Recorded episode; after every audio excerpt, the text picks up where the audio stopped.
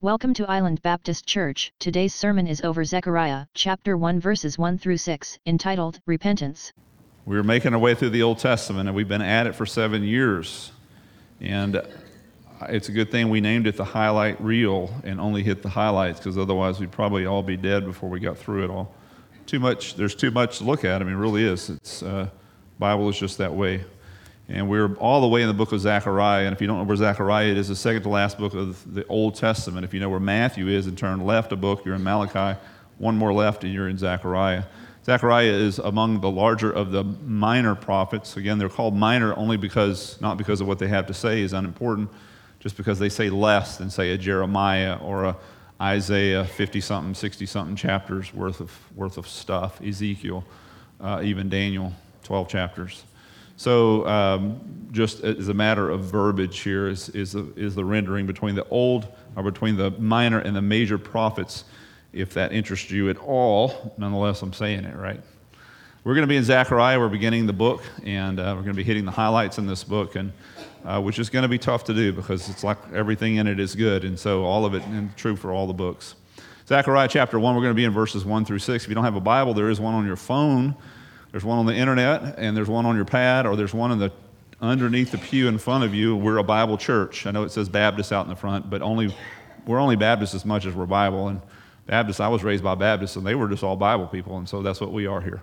And so we believe and follow the scriptures. We follow the scriptures not just in the way that we want to. We don't just hold the Bible out and then do our own thing. A lot of people do that. We actually take the Bible for what it says and we follow it according to what it says. We don't try to think for ourselves because we don't believe God has left us to do that. I don't see where the shepherd ever allows the sheep to make decisions. I think the, it's the other way around.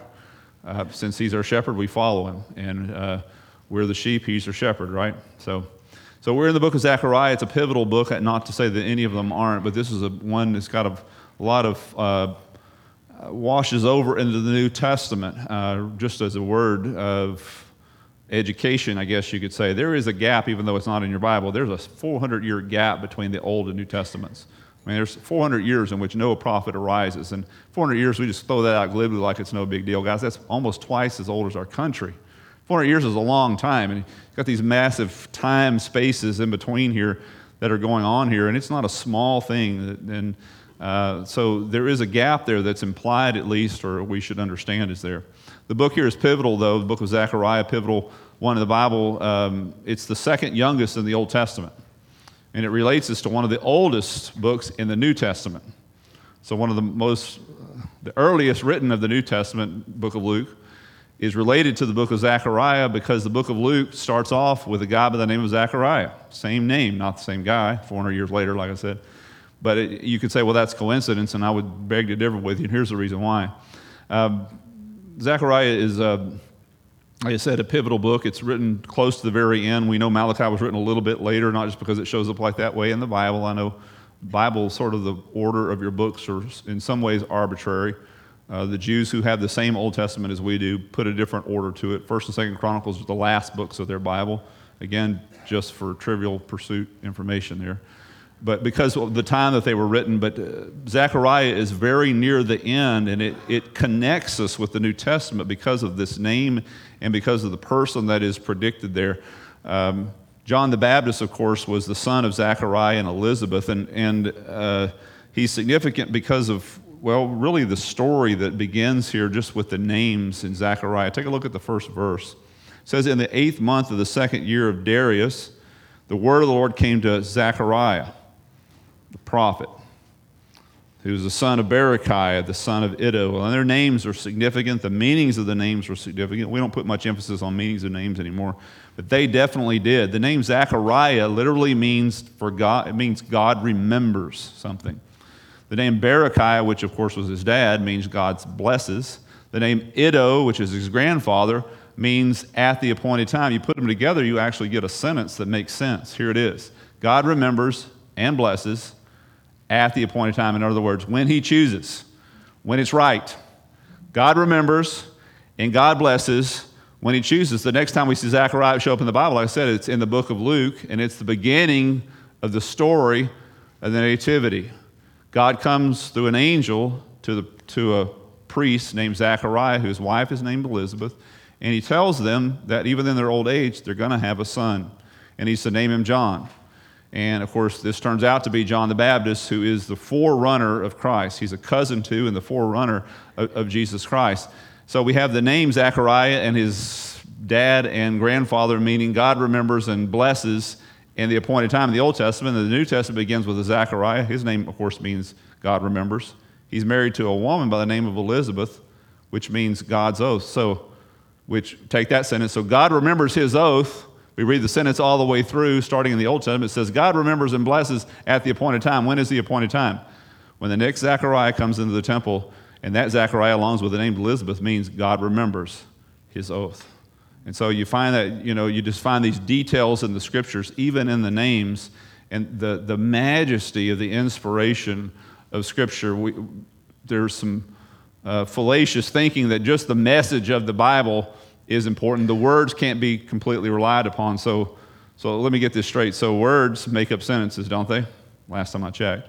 Sentences make up paragraphs, paragraphs make up stories, and stories make up messages. So the Bible is no more reliable than the words. So the, if the words aren't reliable, then how can the sentence be reliable? And the sentence isn't reliable, how can the paragraph, and then how can the stories? And see what I'm saying? It's a fallacious thinking to think that, oh, well, the stories are inspired, but the words are not.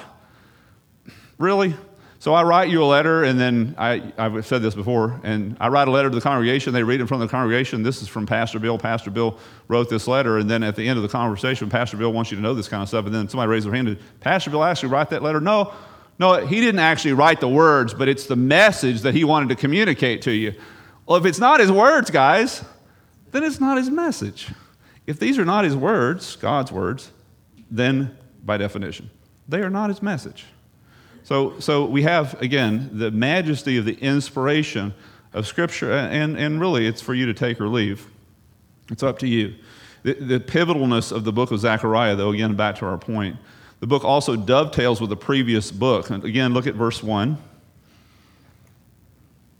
In the eighth month of the second year of Darius, Darius is a Persian king. So that's a very specific date. It's very similar to the date that we find over here in Haggai. We just got out of book of Haggai, right? Haggai chapter 1, verse 1, in the second year of Darius, that's the same year. In the first day of the sixth month. So, two months before this, Haggai was saying what he's about to say. And then Zechariah, two months later, well, then Darius, I mean, I'm sorry, Haggai says that in the first chapter, then the sixth month. And then in the seventh month, he says, it introduces it this way. And then, of course, it says here in chapter 1 of verse 1 of Zechariah, it says that he spoke in the eighth month. And then it tells us a little bit later in the book of Haggai that Haggai spoke in the ninth month. So we got Haggai speaking sixth month and the seventh month, and then we got Zechariah speaking the, the eighth month, and then, and then in the ninth month we got Haggai speaking again. So what have you got here? You've got basically a stereo effect of preachers going on here. Same people, same groups of people, two different preachers coming at them from two different directions, and so uh, they have it up to here with, with preachers, obviously. Uh, so, so you got Haggai, which is a very practical book. Basically, Haggai says, get up off your backsides and get to work. Build the temple. Get going. You say God is first in your life, and yet 19 years, the temple which you've been brought back to the land to rebuild, you have not rebuilt. The whole purpose of you being here. Get going and, and check and see if, if not from this point on, as you start to build the temple, if God doesn't bless you. So, very practical. You do this, it equals that. Well, a lot of us like practical messages, don't we? And I, I like practical. I like when I can make it a point and, and, and make it come down to, to something that we can apply and see a difference in, in very quick time. And then you've got Zechariah, who's prophesying at the same time to the same group of people on behalf of the same God, right?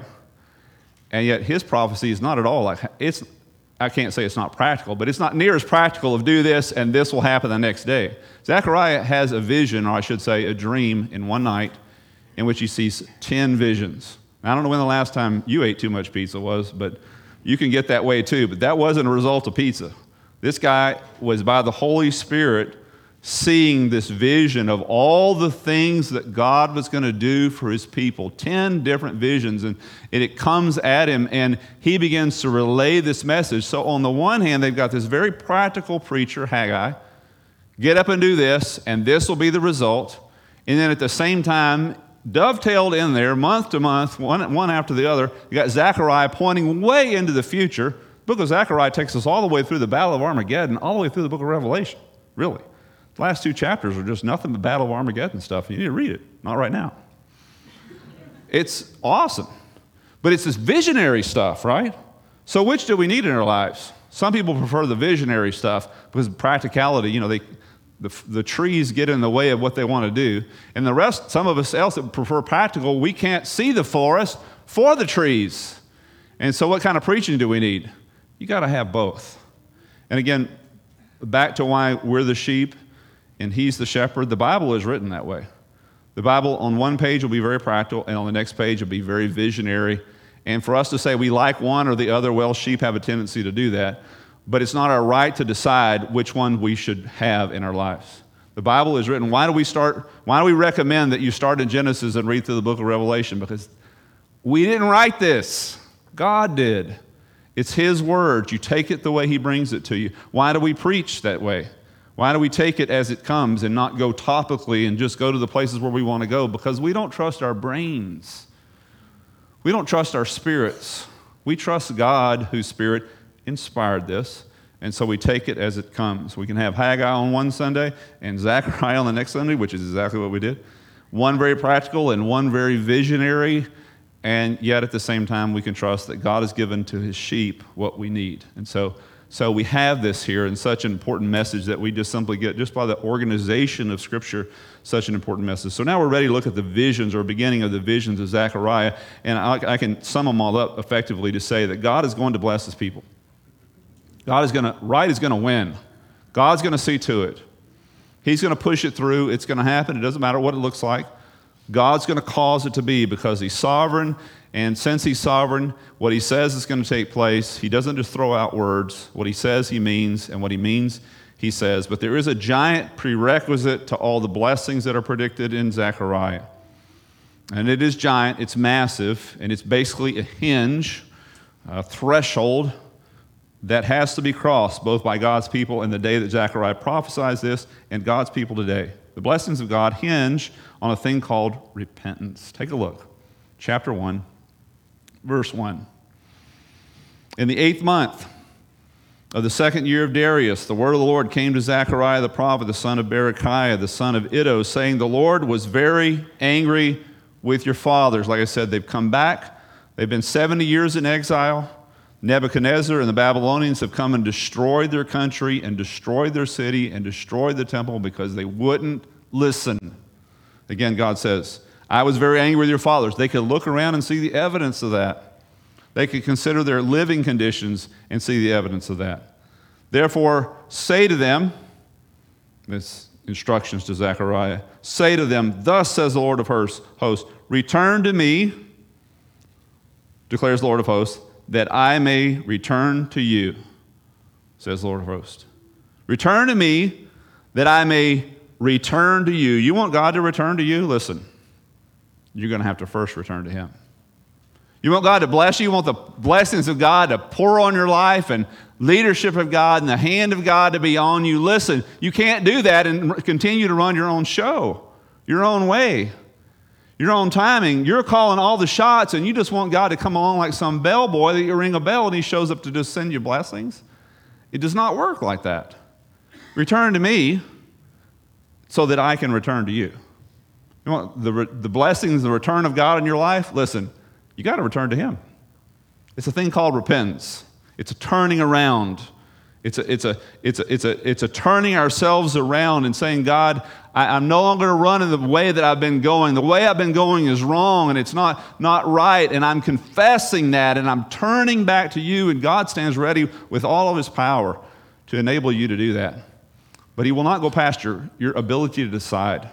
You continue to be stubborn and hard headed about it, well, then guess what? The blessings are going to pour, but you won't receive any of them. So, this vision that he has here is a vision of repentance, and it's the hinge to the whole book. The blessings are coming, but it hinges on repentance or hinges on these people returning to him. And repentance is not just a message that he's given to the day of the people of Zechariah, it's always been his message. Look at continue in verse 4. Do not be like your fathers for whom the former prophets proclaimed, saying, Thus says the Lord of hosts, return now from your evil ways and from your evil deeds. But they did not listen nor give heed to me. So it was a message to them too. And they didn't listen. What was the result? Bad stuff. Not what they wanted. Like I said, they think just like us. I can do whatever I want, and then I can call on God to come bless me. No. Like I said, they were living in the rubble of, why, of, of, of the example of why that doesn't work.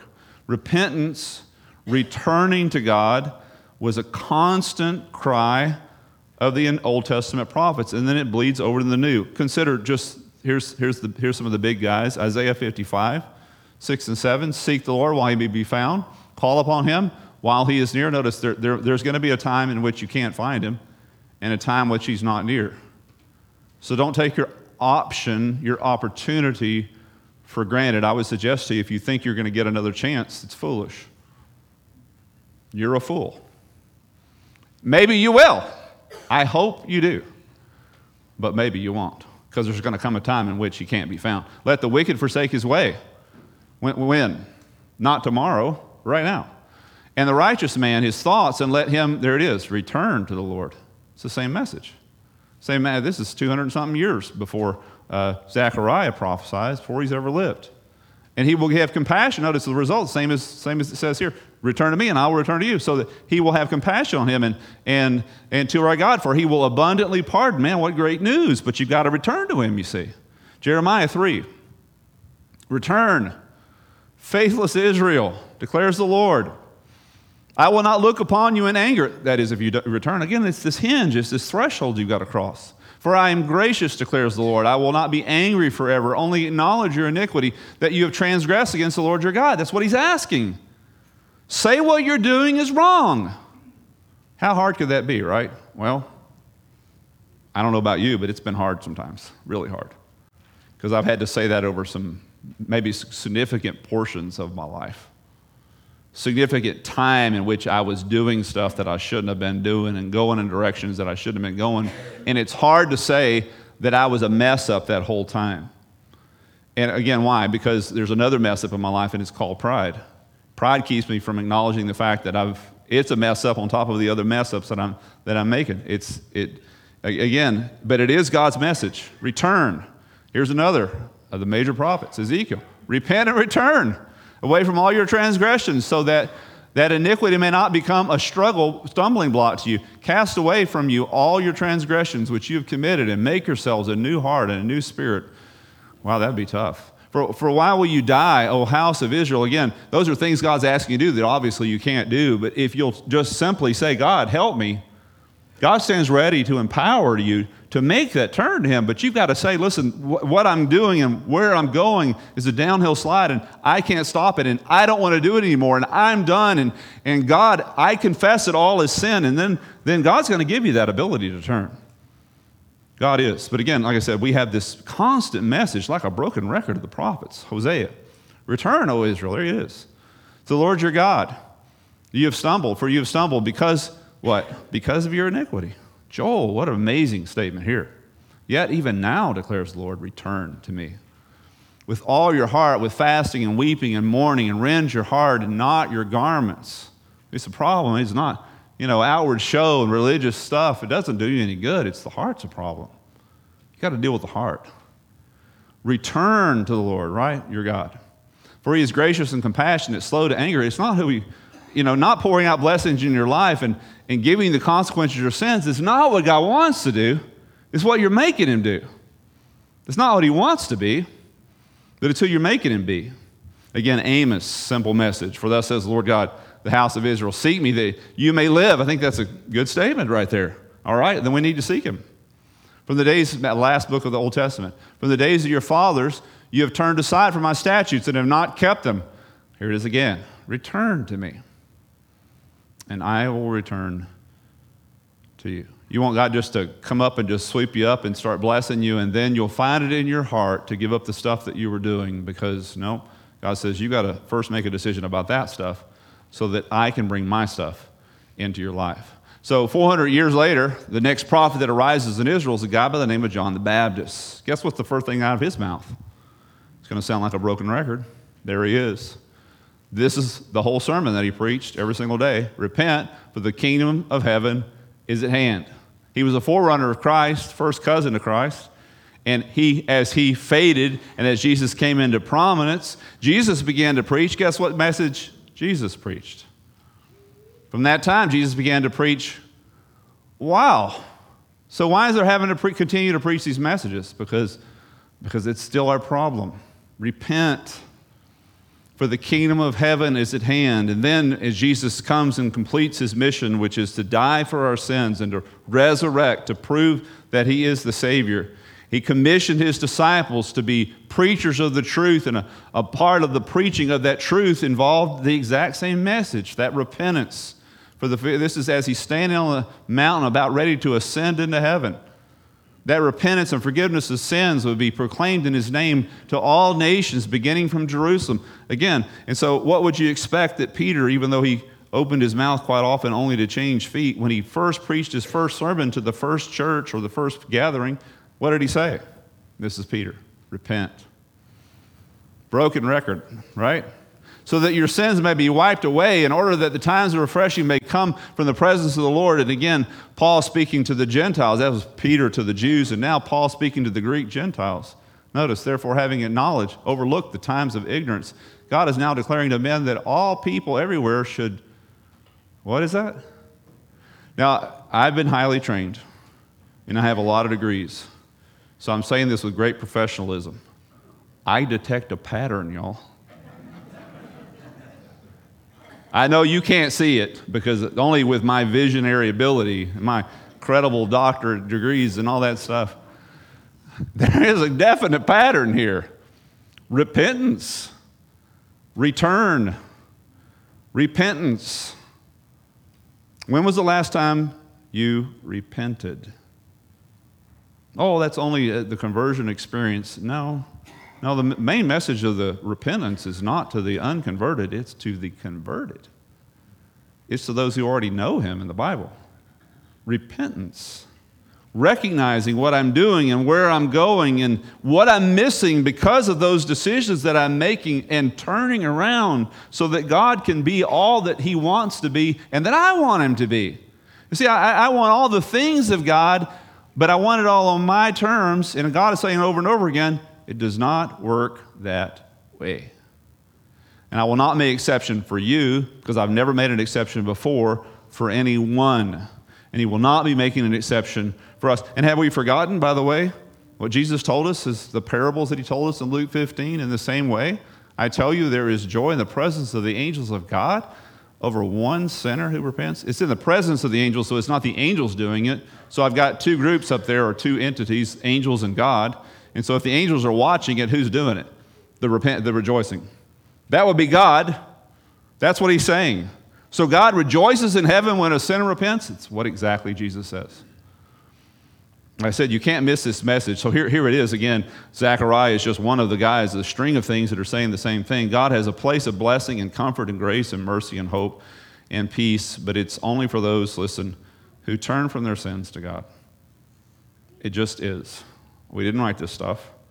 We are obligated to preach it the way it says. So, so to not do this holds dire consequences. And consider, as we back to Zechariah, consider the example that he uses. So he says, Don't be like your fathers, who I preached the message of repentance, but who did not. And so then he draws an, a conclusion or an illustration for what's around them, the rubble they're living in, because of their father's disobedience. The city was destroyed. You know, I already said that, verse 5. Your fathers, he says, where are they? Which is the answer is, they're dead. And in most cases, they died horrific deaths because they wouldn't listen to God. And they continued in the direction they wanted to go continue to do their own stuff. And the prophets, do they live for, in other words, they wrote their stuff down, but the prophets aren't here anymore. But he's going to add one thing to the prophets, but their words still continue to have impact, don't they? Verse, verse 6. But it, did not their words, that is the prophets, my statutes, which I commanded my servants, the prophets, did it not overtake your fathers? The answer is, yeah, it did. Even though everyone got together and says, This will not be true, and God's not going to do this. If you remember the stories of, in particular, Jeremiah and Ezekiel, they tried to kill both of those guys. They tried to get rid of them because they comp- constantly said, You people need to repent. You need to get your life, life right. God's got to be first in your life. And so they were sick and tired of these guys saying the same message, so they tried to get rid of them. And I guess eventually they did. The guys ceased to live, but nonetheless, their messages and what they said came true on them nonetheless. They were living in the rubble, the example of all this. Where are they? Where are your fathers? And, and yet they repented, but nonetheless it was too late because it says they repented only saying that, the, that as the Lord of hosts purposed to do to us according to all of our ways and our deeds, so he has dealt with us. Don't wait till, till the walls come crashing down to repent. Don't, don't wait till it all starts coming apart. Recognize where you are right now and say, I don't want to go there. I believe God is true. When He says repent, that's what I ought to do. So do it. So do that. So, so, so let's get this straight. God is not, maybe as opposed to what you think, a senile Santa Claus who passively sits up in heaven, stroking his beard, patting people on the head, hoping we act right because he likes it that way. That is not the God of the Bible. It is not. God is, hear me, very angry and very serious about sin. That is the God of the Bible. The person who believes that he can sin and go unpunished is a fool. Don't be one. Consider Romans 1:18. The wrath of God is revealed from heaven against how much ungodliness and unrighteousness? All of it.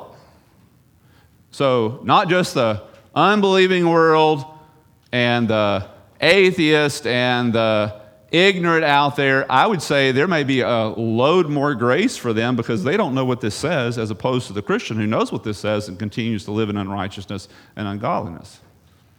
Just my opinion, but take it for what it's worth. Against all ungodliness, so Christian or non, all unrighteousness of men who suppress the truth, and that's what we do. Why is the world believing the lie? Because we're suppressing it by our own unrighteousness and ungodliness. So we, we hold it back. The, the release of the truth, the release of what's right and good, comes part and parcel with our repentance. Christian repentance. But, but to believe that our sins are going to, going to go unpunished, to believe that is truly foolish. Uh, this past year, 2018, uh, an amazing discovery was made on the Outer Banks beach of North Carolina. The amazing discovery was a Doritos bag. I'm amazed. The amazing thing about this Doritos bag was that it evidenced, just by looking at it, that it had been in the ocean a very long time. Not only the fact it had stuff going on it, but as they began to clean it up, they began to see that the labeling on the bag didn't resemble any Doritos bag that we had today. So they finally got it cleaned up, and they finally got to the place where the date of when, and by the way, it was still, you know, Doritos bags are half air, and then the other half is chips. They're not full of chips. That didn't bother anybody? Like, fill the thing full of chips. I wanted to say 16 ounces on there, you know, pack them in there. This thing was still full of half air and half chips, but when they got to the date of when it was bagged, the thing was this, they found it this past year, the thing was bagged in 1979. So maybe a, maybe a year on the shelf somewhere, but it fell off a boat or fell off of somebody's, I don't know, blew out when they were sitting on the beach or something. But it had been at sea for more or less 40 years.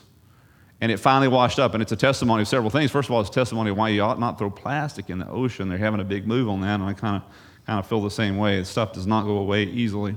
And it's also a testimony to the fact of our own lives. The stuff washes up even when you think it's gone, does it not? You know, well, so, so you're living in such a way that you used to be convicted about it. I'm just making an example here. But you are no more and you somehow think that God has also acquiesced to your same position. So the stuff I'm doing is not right, but it's not near as bad as her or him. And so God's going to cut you slack on that. God's just, it's not a big deal anymore because there's a whole lot of people worse than you. Holy cow, I'm so glad, glad you're in my family. You know, God's a little senile Santa Claus up there. No. He's not comparing you to him or her. He's comparing you to what's right, the standard. And the standard says you ought not be doing that stuff, and yet nonetheless you're doing it. But I don't feel convicted about it anymore. It does not matter. It's still wrong. Still stuff that you ought not do, or it is stuff that you ought to be doing that, of course, you're not doing. And yet you don't feel convicted anymore because you run so long with it. Listen, that stuff's going to wash up on your beach. It's still coming back. It's still the same. God hasn't changed his position because your heart has changed concerning it. And it's so important that, that we grasp that. And so, this is the part of the message that that Zechariah is bringing. Okay, so your fathers were judged, and you're thinking, well, things are way better now because God is not mad anymore. No, he's still mad at sin. He will always be. He maintains it. Like I said, the wrath of God is real from heaven. When? Always. Against all ungodliness and unrighteousness of men. It's a fool to think that you will not pay for or be go unpunished for your sins. It's, it's foolish. Verse 3. So, so ha- having, having presented the wrath of God, Zechariah hastens, which I'm glad he does, to the grace of God. And I'm in a hurry to get there as well. Again, we've read verse 3, but it says, Therefore to him, Thus says the Lord of hosts, Return to me, declares the Lord of hosts, that I may return to you. Just simple message. Simple. It doesn't take a rocket science to figure that out. Return to me so that I can do all the things that you're wanting me to do for you, so that I can bless you the way and that you can have this blessed life in which you're holding my hand as the shepherd and you're following me and the benefits that come from that. So, but you're going to have to you're to have to turn around in the direction the, the imagery that we had here earlier of the kids with the cup. I mean, so that cup you want that cup filled, but you've got to turn the wrong direction. You've got to turn it over. You've got to turn it over. The, the blessings of God are pouring. Another example we have in the scriptures is Jesus, of course, we know the Bible tells us that God loves us, right? And it is true. How we know God loves us because we're all still here. He definitely loves us. He's definitely, grace is, is abundant. But, but the love of God is like a flashlight beam. Jesus says, says uh, uh, Now remain in my love. Remain in my love. I thought you loved me. He does love you at all times, but it's, it's like the beam of a flashlight. It only hits one spot. So if, if, if the love of God means I've got to be right there, but I'm way over there, guess what? It doesn't mean He doesn't love me, but it does mean I won't feel it. It does mean it won't look like it. So I, am I'm walking and living in the darkness, but he says, Come into the light and, and do what's right and repent and come back and say the things that you're doing is wrong or actually wrong so that you can experience the love of God experientially. Still there, but experientially. And so, yeah, there, there's, there is a place to be and there's a place not to be. There, there's, a, there's a direction to be turned and there's a direction to not be turned. And if you're in that wrong direction, you're in that wrong place, then you need to get up and get yourself where you need to be. Return, he says to me. Think of sin in this in the sense of high blood pressure. You know, we call high blood pressure the silent killer. Anybody here with high blood pressure? Say it's going up higher, preacher, because we're getting closer to noon. I got 10 minutes. I'm not taking those unless you continue to listen slowly. Hypertension is called the, the silent killer. Sin is sort of like a silent killer. We, we, we, we mask it with stuff and we say, oh, well, everybody's not like me and I'm better than most people and God, God's going to let me go because I don't have that many big things and I'm not killing anybody and I don't hate anybody and I'm not doing rape or anything like that, so I'm fine. Well, no. No. It's like a silent killer. It's like hypertension. You know, uh, not until the mid 30s, early 40s was high blood pressure considered a problem. If you read medical journals prior to this, in fact, they grow larger, more pr- prominent as you go back in time. Medical journals actually considered hypertension, high blood pressure, to be a good thing. You got high blood pressure, buddy. Yeah, you're going to be hard working. It's got, it, got, it gives you energy. Makes you want to get up in the morning, makes that heart beat harder, and it's going to make you go further and do. And this was the philosophies. Here's, here's, here's reading from Doctor's own words, 1931, Dr. J.H. Hayes makes this statement. He says, The greatest danger to a man with high blood pressure lies in its discovery, he says. That it's silently killing you, if you will, but that you discover. He didn't believe it was killing you. He says, Because as soon as you discover it, some fool is certain to try to reduce it, he says. Just let them be high blood pressure, let the tension go was the philosophy of the doctors back then. And I want to give you an example of an individual who lived back in this time and what happened to him because of untreated high blood pressure. And I know we know that high blood pressure is, is what it is, but a guy by the name of Frank, and you know Frank, but you may not know Frank. And so let me tell you about Frank's life. Frank was diagnosed with hypertension in 1937 at the age of 54. He had a blood pressure reading of 162 over 98. It was called mild hypertension. He was recommended no measures whatsoever, nor medication to get his blood pressure down. Because, like I said, the, the typical thought back then was it's no big deal. In fact, we really think it's a plus. So, Frank, you just keep on doing what you're supposed to be doing. So, three years later, in 1940, no treatment initiated, like I said. His blood pressure read 180 over 88, so it's climbing. 1941, his pressure, pressure read 188 over 105. E. That's getting bad. Not that any of it's good. And he was encouraged to kick back on the smoking and not work so much, which he did neither one of those things. 1944, his pressure was running higher, and he started suffering a series of small, as we know today, TIAs, just many strokes that would correct themselves, but evidence of the fact that he was having problems. He started showing classic symptoms of uh, heart failure as a result of all this, so they put him on a commanded low sodium diet and asked him to smoke less and work less, which he didn't do hardly any of those things. 1945, one year later, his pressure was 260 over 145. And on April 12, 1945, he began to complain of a severe headache, lapsed into a coma. His last blood pressure reading was 300 over 190, and he died that afternoon. Now, you know Frank. He was 63 when he died. You know him. Because we don't know him as Frank, but you know him as Franklin Delano Roosevelt, 32nd President of the United States. Now, he was the president, right? He had the best care. And all the care said that this blood pressure is no big deal. But in fact, he died. I mean, I'm 52 now, so I'm thinking 62 is a relatively young man. He died as a relatively young man because of it doesn't matter what you believe about it, guys, it's going to kill you. Doesn't matter. Okay, you think your disease isn't a disease? Well, it's still a disease. And, and, the, and the main point here, because we're back in the scriptures, you really think sin isn't a big deal? It is a big deal. Doesn't matter what you think about it. You think it's not destroying you and not messing you up and not keeping you from a lot of stuff that God wants to bless you with? Keep thinking that. I, I don't recommend that, but it won't change reality. Stick your head in the sand all you want to. You're going to have to deal with it. You're going to have to face it, and you're going to have to do what the doctor prescribes, or else. Return to me, he says, that I may return to you. The desire of God is to be in a right, right relationship with us. He went all the way to sending his son on the cross to die for our sins, to, to make the way open for us to be in a right relationship with him. So you've trusted Christ as personal Savior. Now you can go out and live however you want to, not without consequences. Well, I don't think it's hurting me. I don't think it's all that bad compared to everybody else. Well, think whatever you want, but the Bible says return, repent. When was the last time you did that? When was the last time you said, made a list of the stuff you ought not be doing, but you are, and you got it right with God? When was the last time you, you, you came back to Him in a serious way and not just said some simple prayer, forgive me from our sins and the things we do, and bless me, God? And, no, you, you got down because God knows the individual sins. You got down with the individual sins, and you dealt with them. I want to ask you if you would bow your heads and close your eyes with me as we think about the things that God has said to us today. Repentance is a huge topic in the Bible.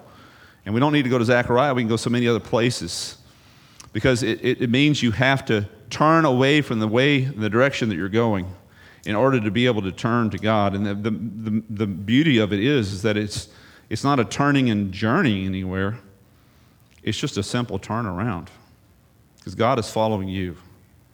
God is following us today.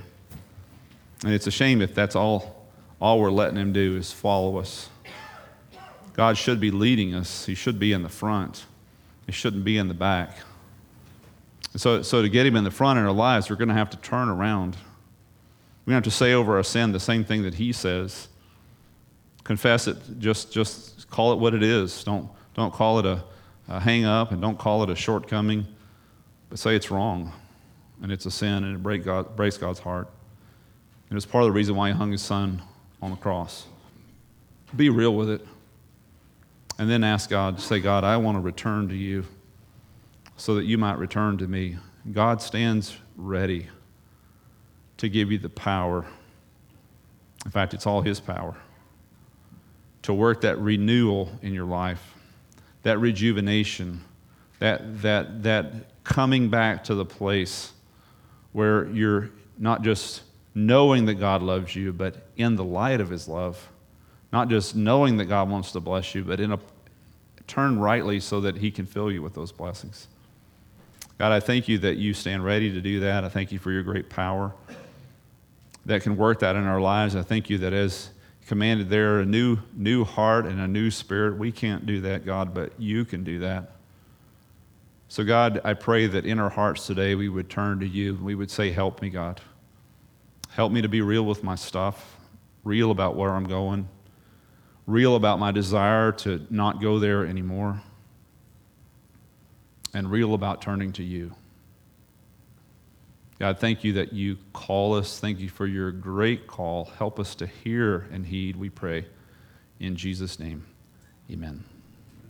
Thanks for visiting. Find us at www.islandbaptist.org.